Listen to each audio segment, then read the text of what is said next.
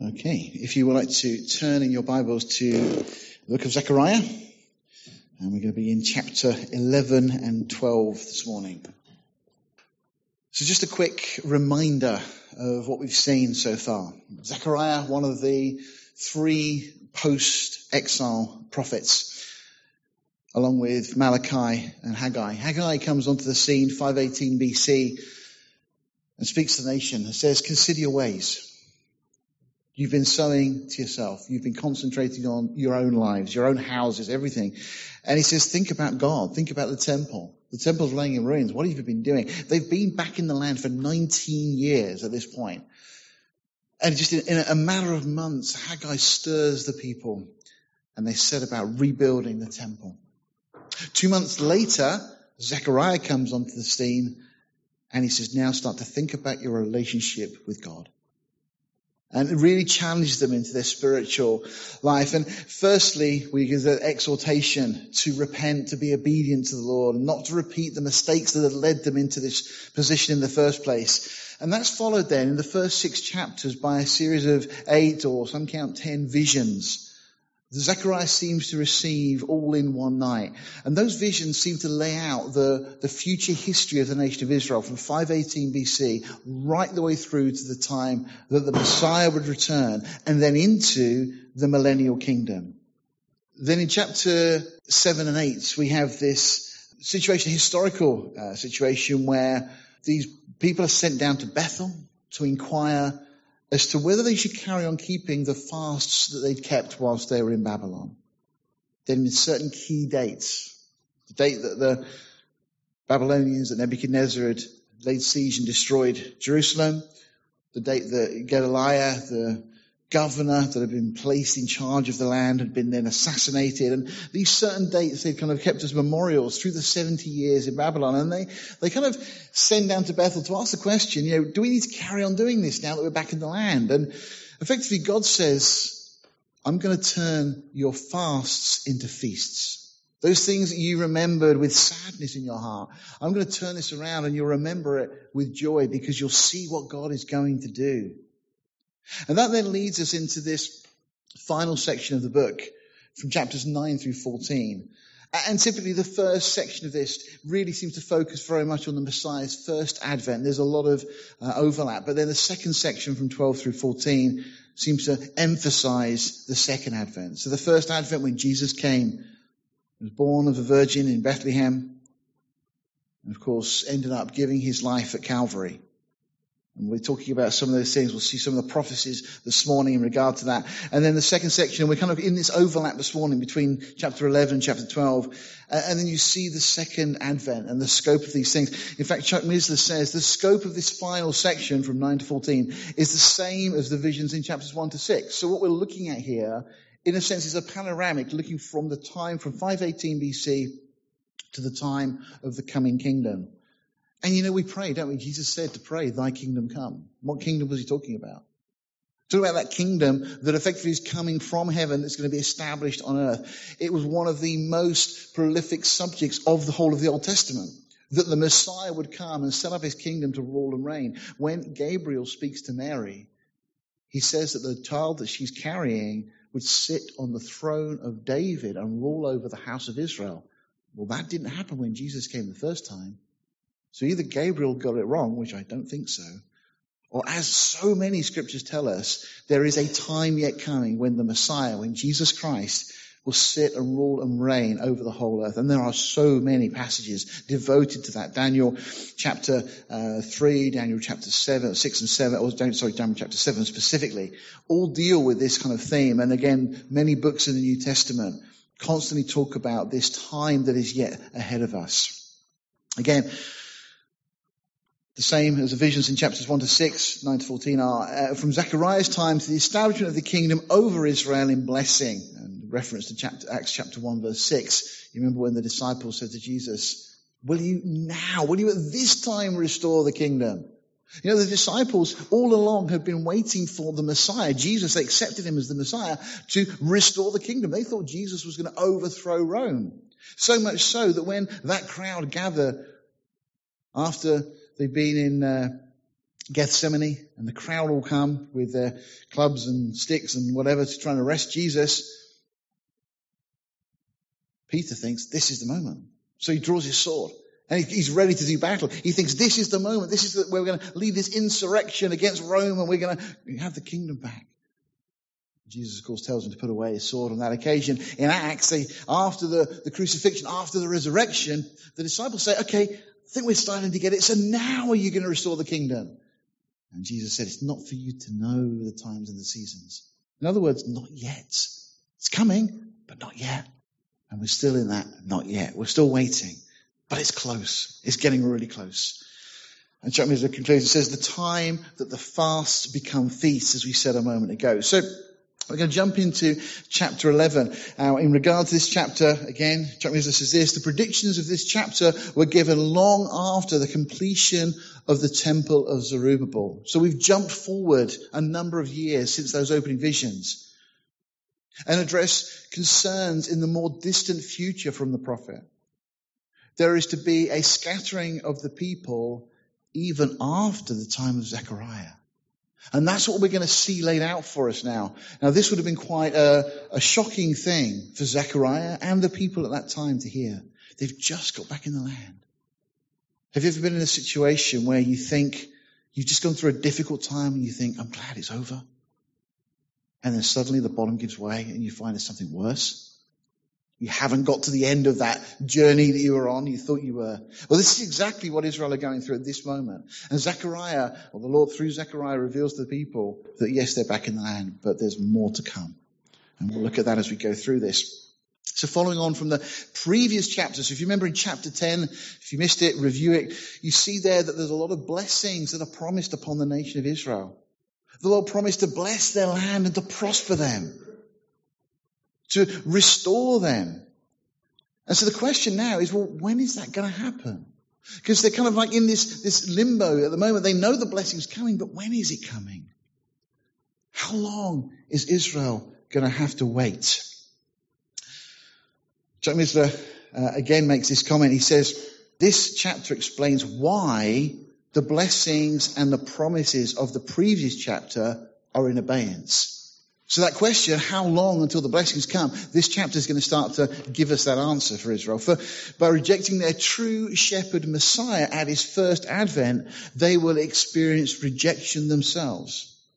So what we're going to see here foretold is that Israel will reject the Messiah when he comes.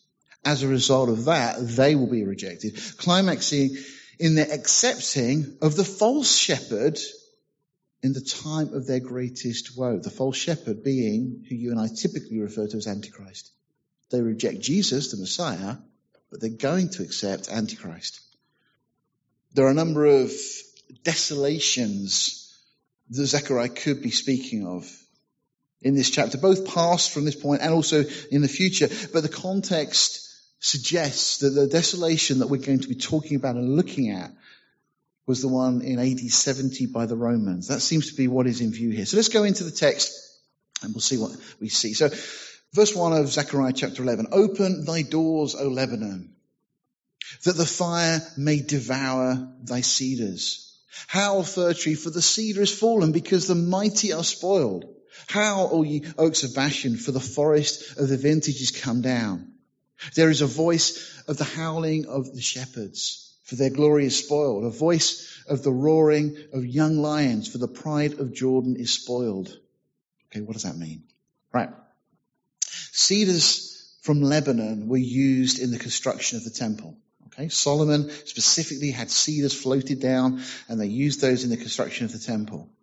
So that's the, the, idea of the reference. These things that have been used uh, in the, the building and making the, the, temple this wonderful spectacle that it became. Bashan, you may be familiar, is this place in northern Israel. And what we see really by this reference is that God's judgment fell on the land coming from the north and coming down. Okay, that's how it occurred. In fact, almost every time in Israel's history. With the Babylonians, it was that way. And with the Romans, again, the same in AD 70. So really, this is all speaking of that uh, judgment that God is going to bring, and it's going to come from the north, from, from up from Lebanon, where the cedars came from. It's going to come down into Bashan, into northern Israel, come down through the Jordan, And, and notice the reference here to the howling of the shepherds. Albert Barnes in his commentary says this, there is one chorus of desolation, the mighty and the lowly, the shepherds and the young lions. What is at other times opposed is joined in one wailing. So you got the, the lions, which typically would have been a threat, and the shepherds, which should have been there to protect. They're both in this situation because of this uh, invasion, because of this desolation that's coming, they're both wailing. And he says, the, he says, the pride of Jordan are the stately oaks on its banks which shroud it from sight until you reach its edges, and which after the captivity of the ten tribes became the haunt of lions and their chief abode in Palestine. The lion lingered there even to the close of the 12th century. Historically, we know that this area was infested by lions for quite some time. In fact, if you go to the British Museum, you'll find there in the, uh, the Assyrian room, there's lots of reliefs on the wall, um, these carvings which depict lions. And there's a note there saying it was the sport of kings to go and hunt lions. And if you look carefully, you'll realize they've probably got that wrong because they're not hunting lions. They're trying to exterminate a real pest problem. It's very clear from the reliefs. You just look at it. It wasn't just a sport. Uh, they are in- infested with lions. And that's exactly what we're told about in the book of Kings. Nevertheless, this is what those references in the first three verses speak to.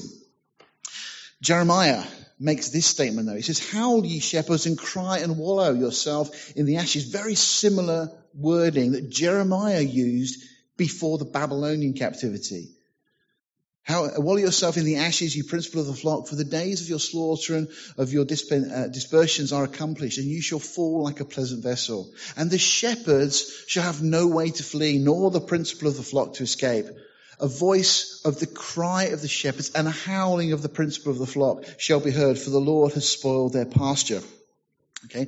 Jeremiah warned in advance of the Babylonian captivity of what was going to happen. And specifically mentions these shepherds, speaking of those that had care over Israel, the leaders of the nation. And then mentioned here specifically Zechariah then uses in the same context, warning of another threat, another invasion, another period of desolation that's going to come upon Israel and Jerusalem. And so Zechariah now warns the same thing in advance that Jeremiah did. And they both use the same kind of wording. Verse 4. Thus says the Lord my God, feed the flock of the slaughter. Interesting expression. Whose possessors, whose possessors slay them and hold themselves not guilty. And they that sell them say, Blessed be the Lord, for I am rich and their own shepherds pity them not. Okay, what does this mean? Well, who is being instructed? That's the first question we need to uh, answer here. Who is the one that's being instructed by God to feed this flock? And why feed them in the first place if they're just destined for slaughter anyway? So notice verse 4 again. Thus says the Lord my God, feed the flock of the slaughter. So who is that an instruction to? We'll come to that in a second. But note the attitude of the possessors here. It says, whose possessors slay them and hold themselves not guilty.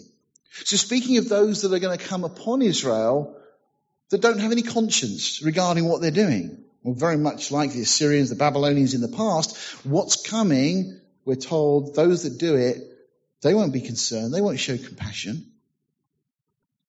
And they that sell them say, blessed be the Lord, for I am rich. And their own shepherds pity them not. It's very much like it was in the time of the judges. You read in Judges 21, 25 and elsewhere that everybody did what was right in their own eyes. And Israel had got to this point. This is speaking now not just of Zechariah's day, but looking forward to the time that Jesus came. And you think the way that the, the Jewish leadership was there. You think of Jesus' words. You know, he was really harsh in speaking to the leadership because of the way they treated people. You know, they didn't care about uh, people's uh, particular situations. They just wanted the money to be given to the temple and so on. Very, very similar kind of situation. This is being foretold. So those shepherds who should have had care over them had shown no concern. Again, their own shepherds pity them not. Let's just come back to that question then. So who's being instructed by God to feed this flock? James Coffman in his commentary says this, the shepherd depicted by Zechariah can only be the Messiah. The reason they were called the flock of slaughter sprang from the fact that slaughter was their irrevocable, irrevocable destiny. just so long as the Jews preferred their own evil shepherds to the true one. Zechariah's instruction here to feed the flock refers to Christ himself coming into the ranks of the chosen people, the Jews, to instruct and lead them in the paths of righteousness. Last of all, God sent his son in the hope of averting their self-motivated dash to destruction. Do you remember the parable Jesus gives in Luke 20, 13 to 15? This parable of this, this land that he has people look, after and he sends prophets, uh, they're killed. And eventually he sends his own son. Of course, it's a picture of the prophets that Jesus sent. They were murdered, they were killed, and then finally God sends Jesus to his people Israel, and he also is killed. So the question then, why then did Jesus come to feed Israel, feed the flock? if they were destined to slaughter in the first place? Well, I think part of the answer for that can be found in Isaiah. In Isaiah chapter 5, verses 3 through 7, we read this, And now, O inhabitants of Jerusalem and men of Judah, judge, I pray thee, betwixt me and my vineyard, what could have been done more to my vineyard? God is saying, there's nothing more I could have done to care for you, to look after you, to tend for you, to, to provide for you. What more could have been done to my vineyard that I have not done in it? Wherefore, when I looked that it should bring forth grapes, it brought forth wild grapes. And now go to, I will tell you what I will do to my vineyard. I will take away the hedge thereof, and it shall be eaten up, and break down the wall thereof, and it shall be trodden down. And I will lay it waste, and it shall not be pruned nor digged, but there shall come up briars and thorns. I will also command the clouds that they rain no rain upon it. For the vineyard of the Lord of hosts is the house of Israel, and the men of Judah his present pleasant plant. And he looked for judgment, but behold, oppression, for righteousness, but behold, a cry. God can never be accused of not giving Israel the opportunities to repent and to seek him and to walk with him. Verse 6 goes on, Zechariah 11 says, For I will no more pity the inhabitants of the land. In other words, enough is enough saith the Lord. But lo, I will deliver the men every one into his neighbor's hand and into the hand of his king. Speaking about the nations around Israel. And they shall smite the land, and out of their hand I will not deliver them. What an incredible prophetic statement this is. And we see that played out through history. You see, God has made a covenant with Israel to keep the Gentile nations restrained so long as Israel walked with God. But the warning was that if they forsook that covenant, God would forsake them. We read about that in Leviticus 18, Deuteronomy chapter 4, verse uh, 26 to 31, and Deuteronomy 28. The whole chapter really is given over to that theme that if Israel walked with the Lord, there would be blessing. But if they didn't, God would allow their enemies to have rule over them and they'd be cast out of their land. Bear with me. I just want to read to you that passage from Deuteronomy because I think it's so applicable. Deuteronomy chapter 4. If you want to turn with me, you can. Deuteronomy chapter 4 verse 26 to 31. And we read this. And I call heaven and earth to witness against you this day that you shall soon utterly perish from off the land whereinto you go, uh, you go over Jordan to possess it. You shall not prolong your days upon it, but shall be, uh, but shall utterly be destroyed. And the Lord shall scatter you among the nations. I mean, what an incredible prophecy this is, given that this is some roughly 14, 1500 years before Jesus comes, three and a half thousand years ago. And we've seen this fulfilled to the letter. And you shall be left few in number among the heathen, whether the Lord has led you. And there you shall serve gods, the work of men's hands, the word of the stone, and neither, uh, which neither see nor hear nor eat nor smell. But if, no, no, notice this, this is why I wanted to read this. But if from thence thou shalt seek the Lord thy God, thou shalt find him, if thou seek him with all thy, uh, with all thy heart and with all thy soul when thou art in tribulation, and all these things are come upon thee, even in the latter days, days in which we're living in. If thou turn to the Lord thy God, thou shalt be obedient unto his voice. For the Lord thy God is a merciful God. He will not forsake thee, neither destroy thee, nor forget the covenant of thy fathers which he swore unto them. I wanted to read that because there are so many within the Christian church that think that these kind of references say that God has finished with Israel that they blew it.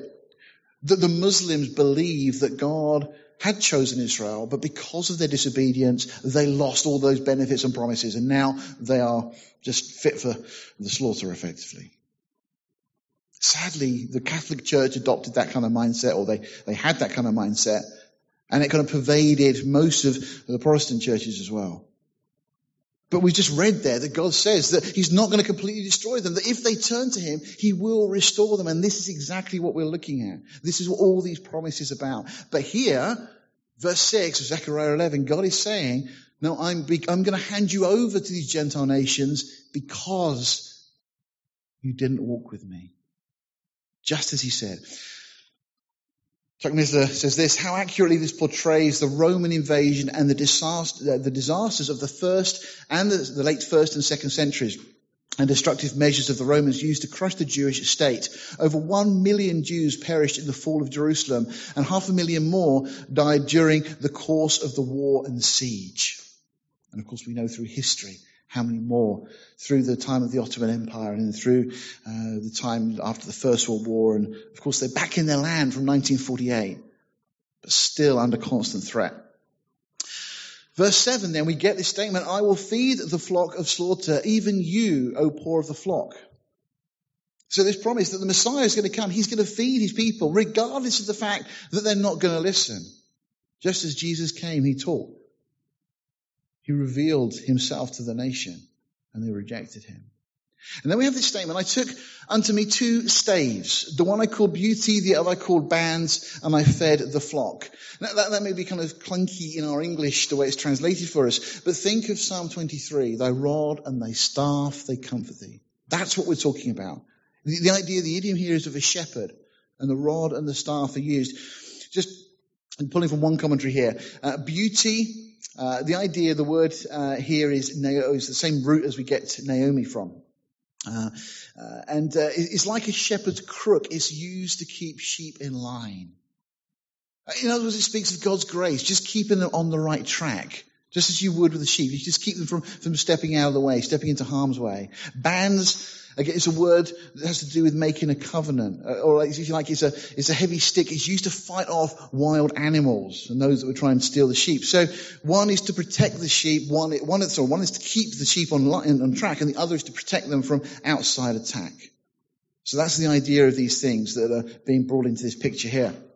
Verse 8 goes on, three shepherds also I cut off in one month, and my soul loathed them, and their soul also abhorred me.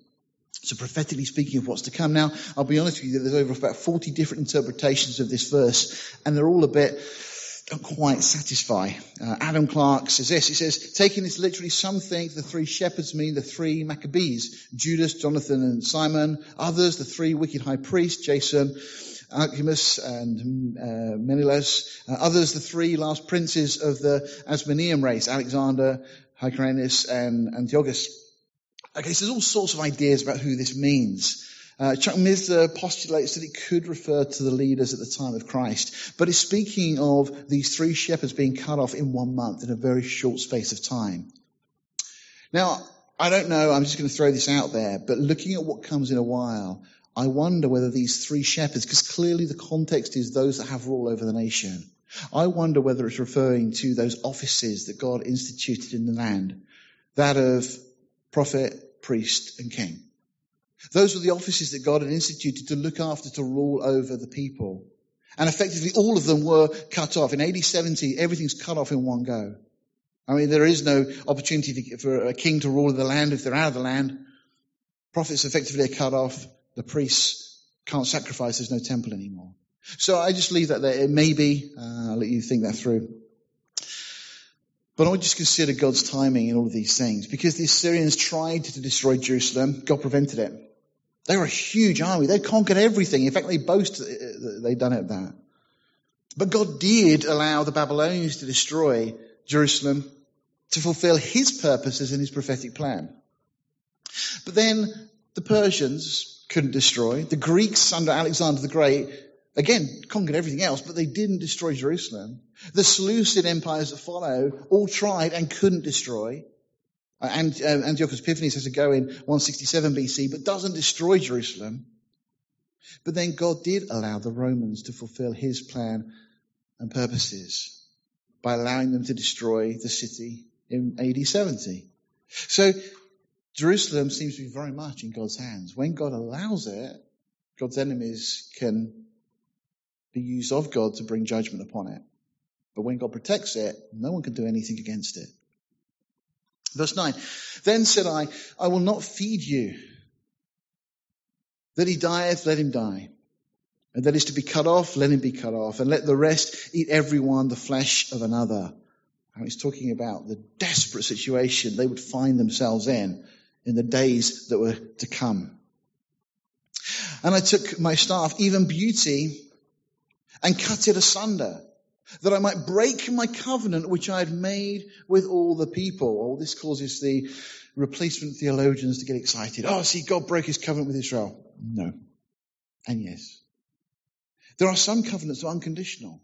The covenant that God made with Abraham was unconditional. The covenant that God made with David was unconditional. There will be a monarchy. The land will always belong to the people of Israel. But in terms of the blessings that will come upon them, the Mosaic covenant, the things that came under the law, the promise that God would keep the Gentile nations at bay if they walked with Him, well, the people broke that themselves. And so God effectively says, well, I'm going to break this covenant. You've, you've not walked according to the terms of our agreement, that if I, w- I would bless you if you walk with me, therefore I'm going to break my part of that agreement too. And I will allow the Gentile nations to come upon you. Notice, and it was broken in that day, and so the poor of the flock that waited upon me that knew that it was the word of the Lord. You see, the righteous recognized, even in Jeremiah's time and subsequently in Zechariah here, they recognized that God was just in doing what he was doing. By the way, this is the first of these two sticks, if you like, this rod, this staff, um, that I mentioned, that are now being broken symbolically. Uh, and beauty here, again, just to, again, this is the idea of the shepherd's crook to keep them in line. God will no longer keep Israel in line, but rather hand them over to their enemies. That's what's being said. You know, in 1 Corinthians chapter 4, uh, sorry, sorry, chapter 5, verses 4 and 5, we have this account of this individual who is indulged in this immoral relationship. And Paul, in writing to the church at Corinth, says something that many find quite staggering. He says, In the name of our Lord Jesus Christ, when you are gathered together in my spirit with the power of our Lord Jesus Christ to deliver such a one unto Satan for the destruction of the flesh, that the spirit may be saved in the day of the Lord Jesus. Paul says, effectively, put that one out of the church. Don't have anything to do with him. Hand him over to Satan. Let him go and live the life that he thinks he wants to live. And you know what he's going to find? That it is utterly empty. The reason Paul says to do this is that this is grace. You know, so many times Christians veer away from walking with the Lord. But if you have been truly and genuinely saved, washed by the blood of Jesus Christ, if the Holy Spirit is residing in you, you can play around with the world for a while, but you will never be happy. You'll never be satisfied. You'll never have that joy that we were speaking of earlier. And that's why we have those lines in scripture, such as, restore unto me the joy of my salvation. People come to that place of going, Lord, I'm so sorry, bring me back. And we'll see all this, this idea of repentance coming through in the remainder of this study. People coming to that place of realizing they've got it horribly wrong and repenting and seeking the Lord. It's a great example in the New Testament that God allows these things sometimes to come upon us so that we get back with Him. He loves us too much to let us go. Verse 12. And if I said unto them, if you think it good, give me my price, and if not, forbear. So they weighed for my price thirty pieces of silver, and the Lord said unto me, Cast it unto the potter, and a goodly price that I was prized at of them. And I took the thirty pieces of silver and cast them to the potter in the house of the Lord. Now you probably straight away recognize this, because in the New Testament, this is applied to that which Judas did. So the whole of this is looking to that time, Jesus' first advent. It's an incredible prophecy given some 500 years before the event. And there's some real specific details in here. Firstly, as I said, 500 years beforehand, but the details include the exact amount the Messiah will be betrayed for. I mean, you can't guess that. Not 500 years before an event even taking place. that the amount was to be paid specifically in silver. And I'll explain why that in a moment. That the transaction took place in the temple. We're given the location of it. That the coins were then cast on the floor. And it's the potter that ends up with the money. Incredible detail in these two verses from Zechariah. In Matthew 27, we read this. Then Judas, which had betrayed him, when he saw that he was condemned, repented himself and brought again the 30 pieces of silver to the chief priests and elders, saying, I have sinned in that I've betrayed the innocent blood. Interesting, isn't it? Even Judas, again, we know that Satan effectively indwelt him, from what we're told, and he makes this statement that Jesus was innocent. He betrayed innocent blood. And they said, What is that to us? This is the Jewish leaders, indifferent. What is that to us? See thou to that. In other words, your problem. And he cast down the pieces of silver in the temple. So he throws it down before these priests and went and hanged himself. Now the priests have got a real problem because they can't just take blood money, which this was, and put it into the treasury. There was laws about that for them. And the chief priests took the silver coins and said it is not lawful for to put them into the treasury because it is the price of blood. And they took counsel, so they go to their legal team, what can we do? And brought with them the pot, uh, brought with them the potter's field to bury strangers in. Now they were allowed to pay for things to anticipate expenses that would occur for other things. So they recognized that when strangers came into Jerusalem that died and they didn't have anybody to look after them and bury them, they'd have to have somewhere to bury them. Typically it would be the family's responsibility, but for strangers, who's going to bury them? So they buy this field and they say, well, this field can now be used to bury strangers. In other words, the money's not being put into the temple fund in the treasury, it's been used for something else. And that kind of satisfies this legal thing. Wherefore, that field was called the field of blood unto this day. Then was it fulfilled that was which was spoken by Jeremy the prophet or Jeremiah the prophet. I'll explain that in a moment. Saying, and they took the 30 pieces of silver, the price of him that was valued, whom they of the children of Israel did value. And they gave them the potter's field as the Lord appointed me. Firstly, the prophecy is given by Zechariah, and yet here in Matthew's gospel it said that it was spoken by Jeremiah. Well, don't get hung up on this. Some people think, oh, there's an error, there's a mistake. No, no, not at all.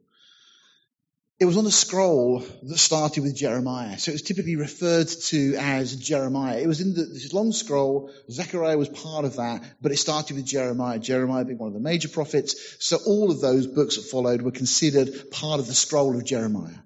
But notice also specifically, it doesn't say that it was written by Jeremiah. It says it was spoken by Jeremiah. So there's nothing to say that Jeremiah didn't actually declare this at some point anyway. So we don't need to get too worried about that.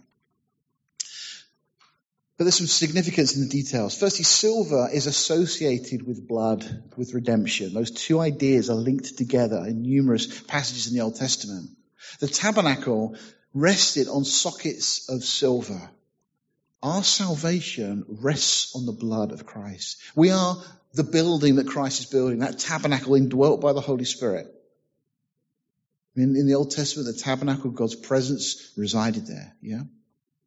Well, for now, we are that tabernacle, that house that God is building. Just as the tabernacle rested on those sockets of silver, so our salvation rests on the blood of Christ.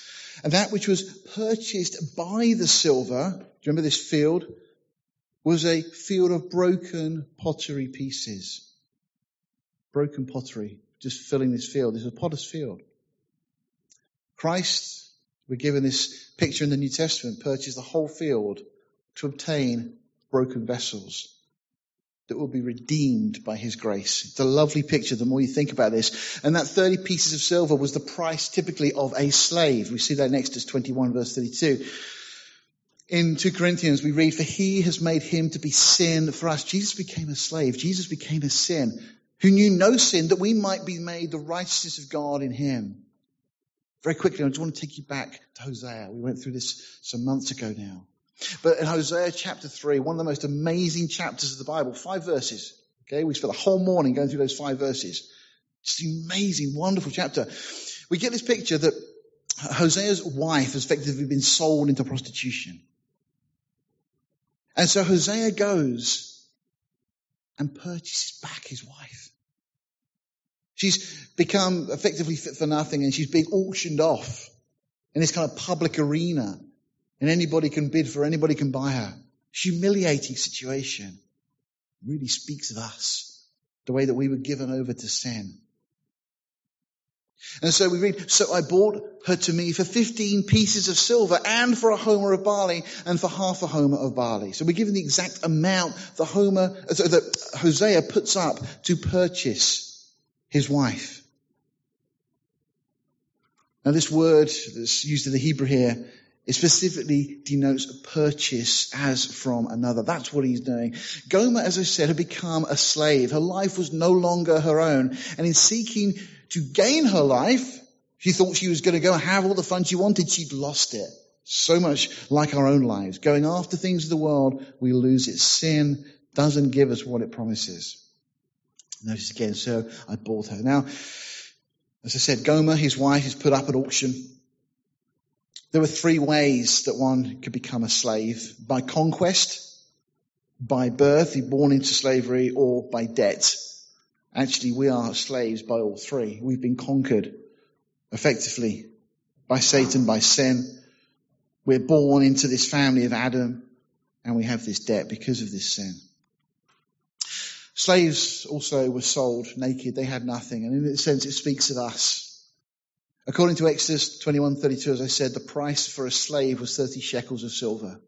And so when we look at the amount that we're told back in Hosea that Hosea pays to purchase his own wife back, we're given the specific details. 15 shekels of silver, first of all. That's only half the required price though. So then he adds one and a half homers of barley. I'll let you read this. It'll be in the notes. Uh, I'm going to read it all now. But Keil and Delitzsch in their commentary make the point that the remaining amount that was given made up exactly the remainder to get us up to 30 shekels worth of silver. Okay, so what we find is that the price was paid in full. If Hosea had possessed 30 shekels of silver, no doubt he'd have paid out of the shekels of silver, but he didn't. He paid out of everything. He just literally everything he had, he gave to purchase his wife back, just as Christ has done for us. He gave everything. He gave his life to purchase us. It's a wonderful chapter. Again, just read Hosea chapter 3 sometime and just spend a few moments studying it. Go back and review the, the study online. It was just an incredible chapter. Christ again paid the price for Israel's and our redemption in full. On the cross, he cried out tetelestai. That Greek word, it means paid in full. He gave all that he had. Philippians tells us, let this mind be in you, which also was also in Christ Jesus, who being in the form of God, thought it not robbery to be equal with God, but made himself of no reputation and took upon him the form of a servant and was made in the likeness of men. Jesus sold for the price of a slave, for 30 pieces of silver. And being found in fashion as a man, he humbled himself and became obedient even to death, even the death of the cross. So verse 14 goes on. Now we have the second of our sticks, if you like, the rod, the staff, okay? So then I cut asunder my other staff, even bands, that I might break the brotherhood between Judah and Israel. Now again, this, again, as we said, this bands referring, the idea is this stick that's used to fight off animals or uh, any other threat. And one thing the Lord does when we are not walking with Him is to take away our peace.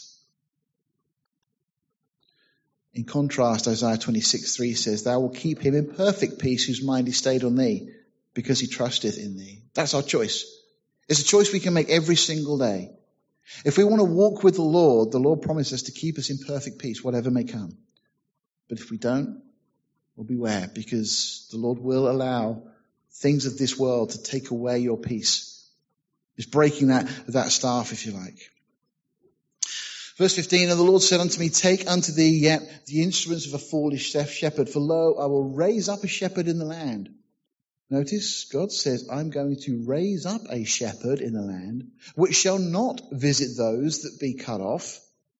Not a good shepherd then. Neither shall seek the young one, doesn't care about old or young, nor heal that is broken, nor feed that that standeth still. Doesn't sound a particularly good shepherd, does he? But he shall eat the flesh of the fat and tear their claws in pieces. So Zechariah here speaks of another shepherd who is going to come, who is not going to care for the sheep, but instead will seek to devour the sheep. And then verse 17 goes on, woe to the idol shepherd. Now here we are given another introduction to Antichrist. This is another one of the titles for him, the idle shepherd, that leaveth the flock. But look at the details we're told. The sword shall be upon his arm and upon his right eye. His arm shall be clean dried up and his right eye shall be utterly destroyed. This is interesting. We'll come back to that in a second. But notice what John 5, 43 says. I am come in my Father's name and you receive me not. This is exactly what this passage is telling us. That Jesus comes as a shepherd to teach, to care for the sheep and they reject him. Another shepherd comes, this idol shepherd. If another should come in his own name, him you will receive. Jesus just reiterating exactly what Zechariah is saying here. But notice, what we're told here. In fact, let me just read on in John uh, chapter 10. Verily, verily, I say unto you, he that entereth not by the door into the sheepfold, uh, into the sheepfold, but climbeth up some other way, the same is a thief and a robber. But he that entereth in by the door is the shepherd of the sheep. To him the porter openeth, and the sheep hear his voice, and he calleth his own sheep by name, and leadeth them out. And when he putteth forth his own sheep, he goeth before them, and the sheep follow him, for they know his voice. A stranger will they not follow, but will flee from him, for they know not the voice of strangers.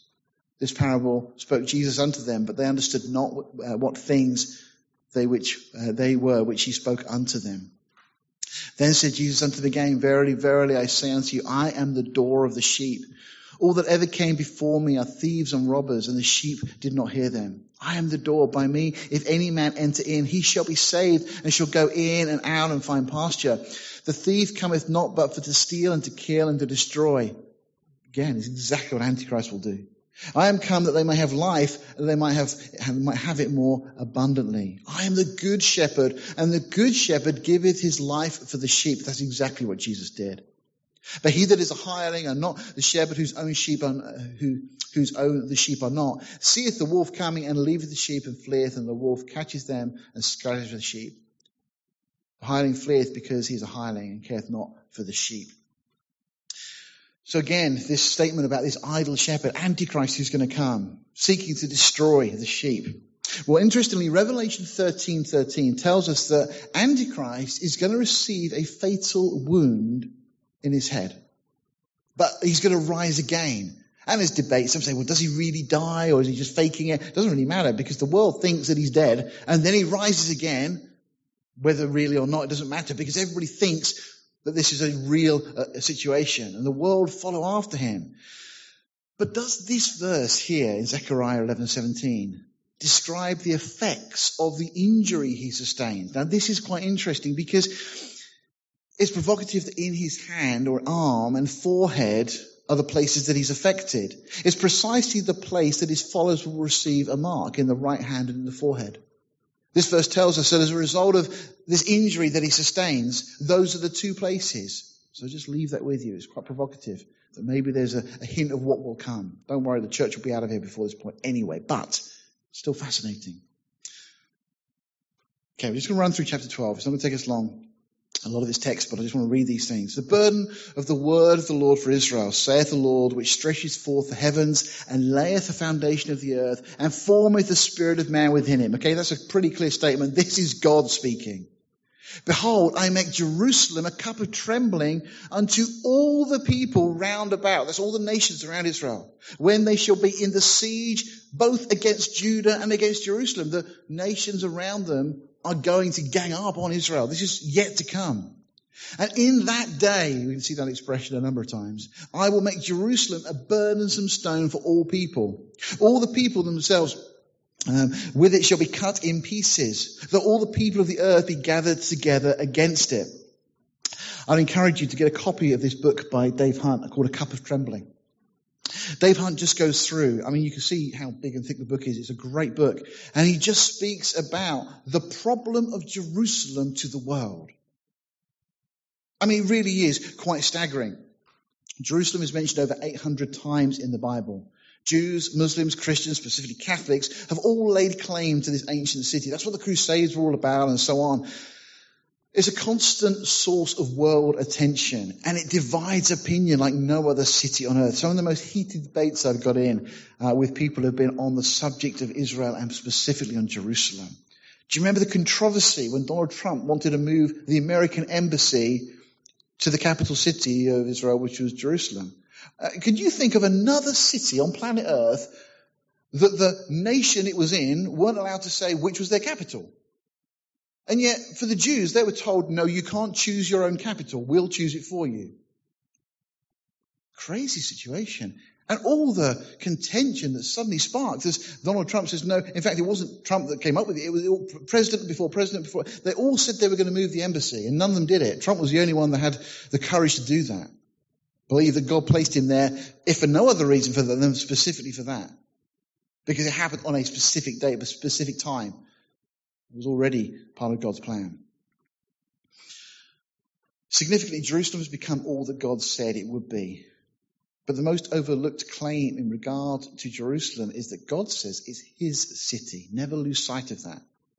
He will ultimately cut in pieces all the nations of the earth that gather themselves together against it. At some point yet future, a confederacy of nations will lay siege to Judah and Jerusalem with the intent of destroying the Jews. And we're told, verse 4, in that day, uh, and by the way, that occurs 20 times in Zechariah, six times in this chapter alone, saith the Lord, that I will smite every horse with astonishment and his rider with madness, and I will open mine eyes upon the house of Judah, and will smite every horse with the people, uh, of the people with blindness, and the governors of Judah shall say in their heart, the inhabitants of Jerusalem shall be my strength in the Lord of hosts their God. This expression, again, in that day, is looking specifically at the, the day of the Lord, but uh, denotatively, it's referring to this climactic battle that is going to take place as the nations of the world, yet future, will all join together and march against Jerusalem with the intent of getting rid of the Jews. In that day, I will make the governors of Judah like a hearth of fire among the wood, and like a torch of fire in a sheaf, and they shall devour all the people round about on the right hand and on the left. And Jerusalem shall be inhabited again in her own place, even in Jerusalem. See, here is God's promise to his people to protect them and to give them victory over their enemies. You all know history. You know how God has done this in the past. The Lord also shall save the tents of Judah first that the glory of the house of David and the glory of the inhabitants of Jerusalem do not magnify themselves against Judah. So God is going to do this incredible work of saving Israel from this combined attack by the nations of this earth. And again, some scriptures there. These slides will be up online later. You can look at them.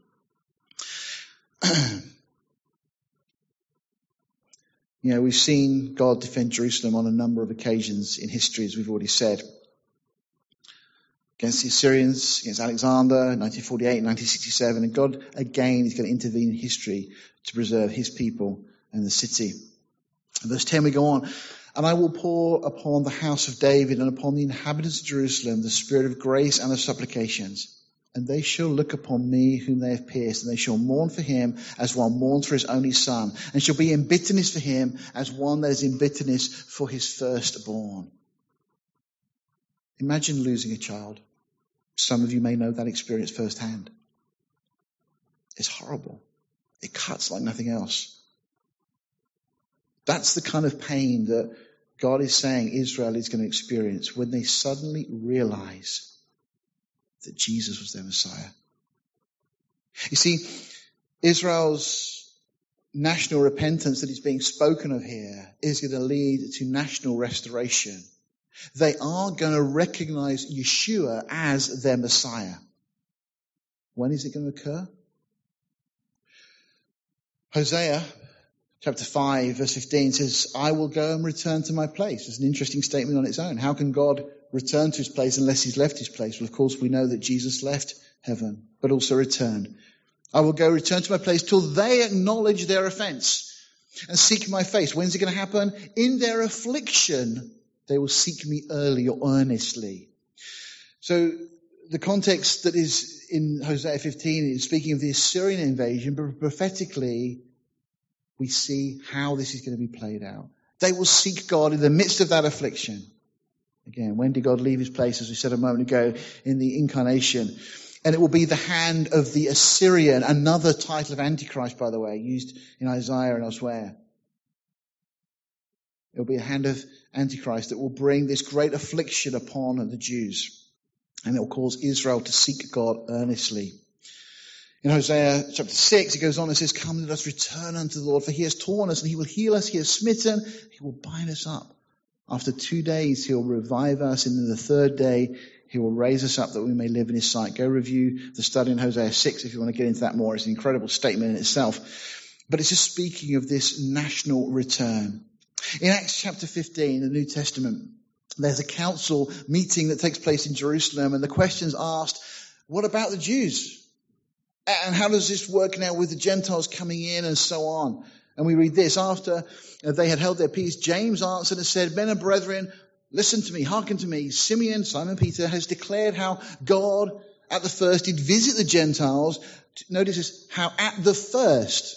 Okay, so the first thing, God did visit the Gentiles to take out of them a people for his name.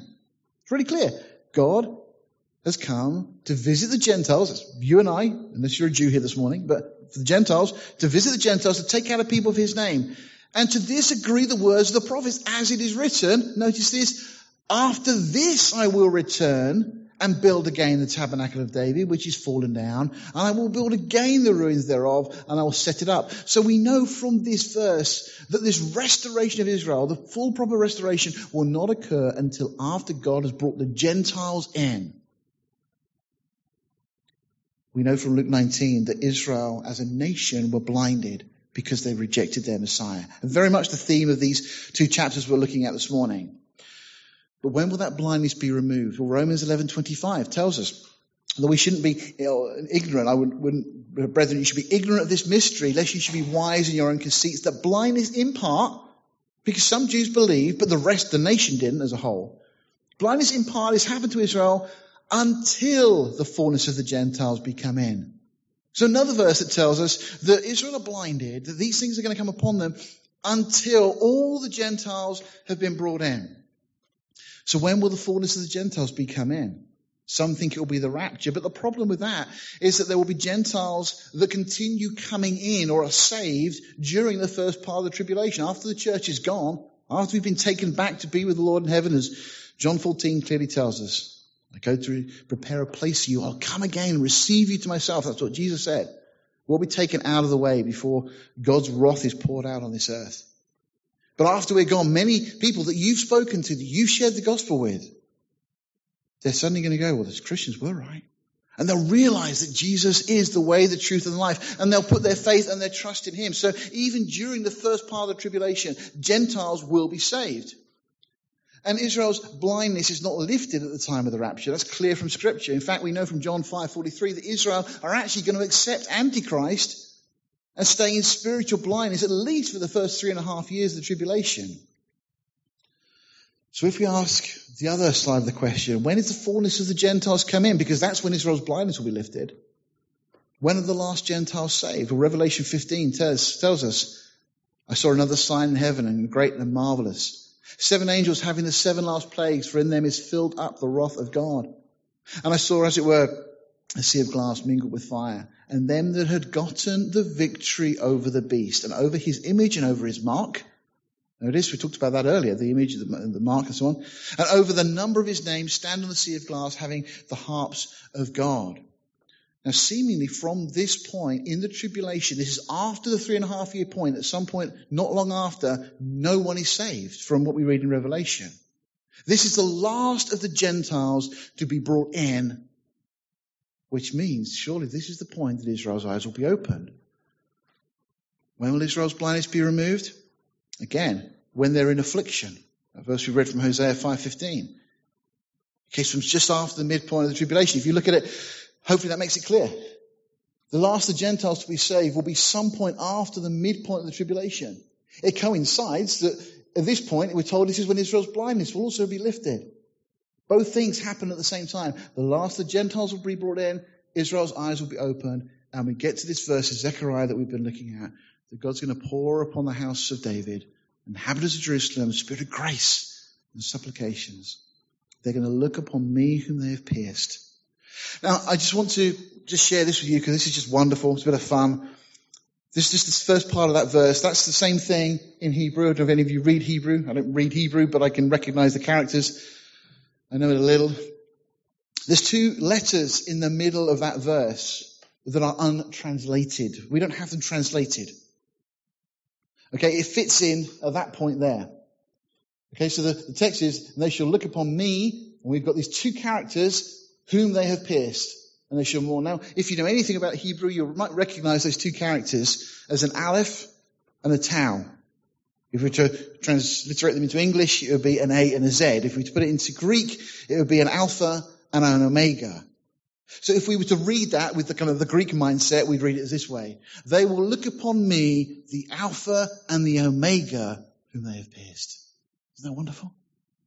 That's what the Jews will do. They will realize that Jesus, the Alpha and the Omega, is their Messiah.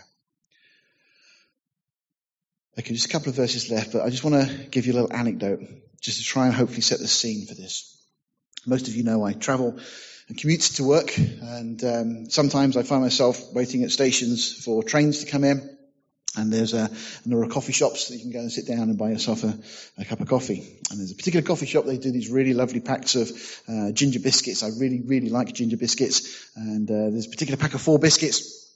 So I got this pack and uh, I sat down with my coffee. And uh, as always, there's not a lot of room in these places. And a gentleman came in, smartly dressed as well, he was uh, wearing a suit and with a newspaper. And he put his newspaper down and he had his cup of coffee. And uh, so kind of just nodded as you do, kind of, you know, hello, hello, and just ignored each other after that as you do. And then um, he leaned across and he opened my packet of biscuits and took a biscuit out. Yeah, that was my reaction too. So I thought, okay, well, what do you do? Well, being British, you know, said nothing. So I just reached across and took my biscuit out and ate my biscuit. And then he reached across and took another one out and ate the biscuit. I was quite indignant, but uh, I thought, I'm not, I'm not going to say anything. So then I reached across and I took the last of the biscuits out and I ate my biscuit, feeling at least some sort of justification that I'd made my point. Anyway, so we, we carried on and we finished our drinks. And then this gentleman got up to leave and he got up he took his paper and walked off and there was my packet of biscuits.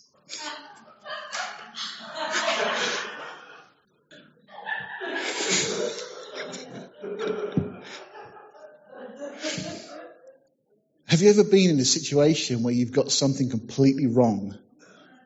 I say that because I really want you to understand, as best as we can, the import of these last few verses of the chapter. Verse 11 says, In that day there shall be a great mourning in Jerusalem, as the mourning of Hadar in the valley of Megiddon. The mourning in Jerusalem will be on account of the acknowledgement of Israel's national sin they will realize that they got it horribly wrong. For 2,000 years, they've rejected Jesus. And they're going to be brought face to face with that moment, that feeling you had a moment ago, but far worse. They will realize they got it wrong. Hadar Rimmon is a compound name of two of the Syrian gods. It was actually a place about four miles from Megiddo in the middle of Israel, the Megiddo Valley. Those gods have been defeated by Israel, causing great mourning to the Syrians. They recognize, they realize that they've been worshipping the wrong gods. That's the context here.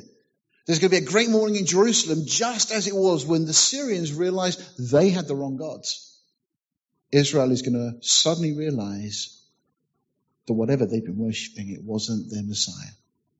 Their Messiah had come, as prophesied, born of a virgin, born in Bethlehem, that he'd given his life as a ransom for many.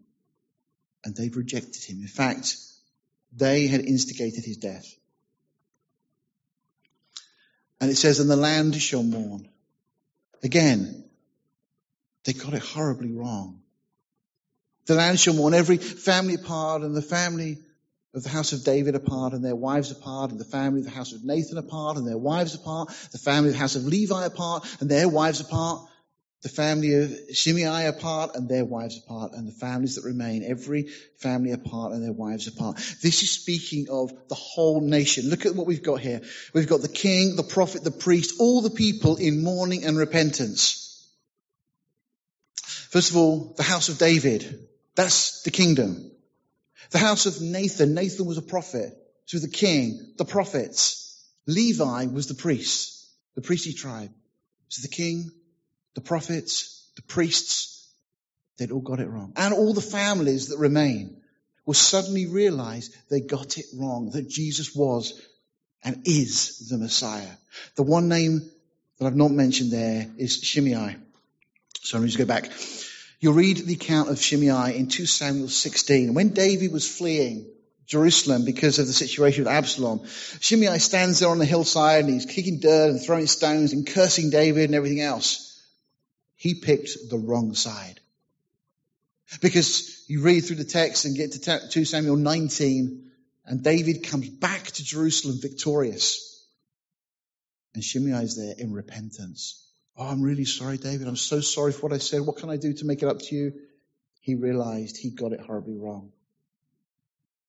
The whole of this chapter is speaking of what is going to happen to the Jews, what has happened in part, but of the wonderful thing that God's grace will bring them back, just like we read in Deuteronomy 4 earlier. Their eyes will be open. God is a God of grace. You know, it's never too late for people that have turned away from Him if they turn back he is a gracious God. Let's bow our hearts. Father, we thank you for this time this morning to review, to study these things, to see your faithfulness to your people Israel, that the promises you made to Abraham, Isaac, and Jacob will be fulfilled. They will be again restored to that relationship you desired to have with them.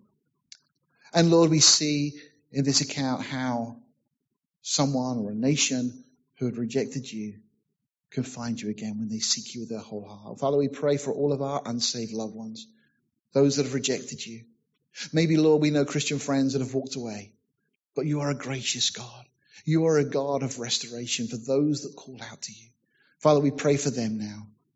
And we pray, Lord, that you stir our hearts, that we would seek you, that we would be such as those that were spoken of, that understood that through all of these things you are working all things according to your counsel and your plan. Help us to trust you, Lord, with these things as we see more and more of these things unfold in the days in which we live. We ask it in Jesus' name. Amen.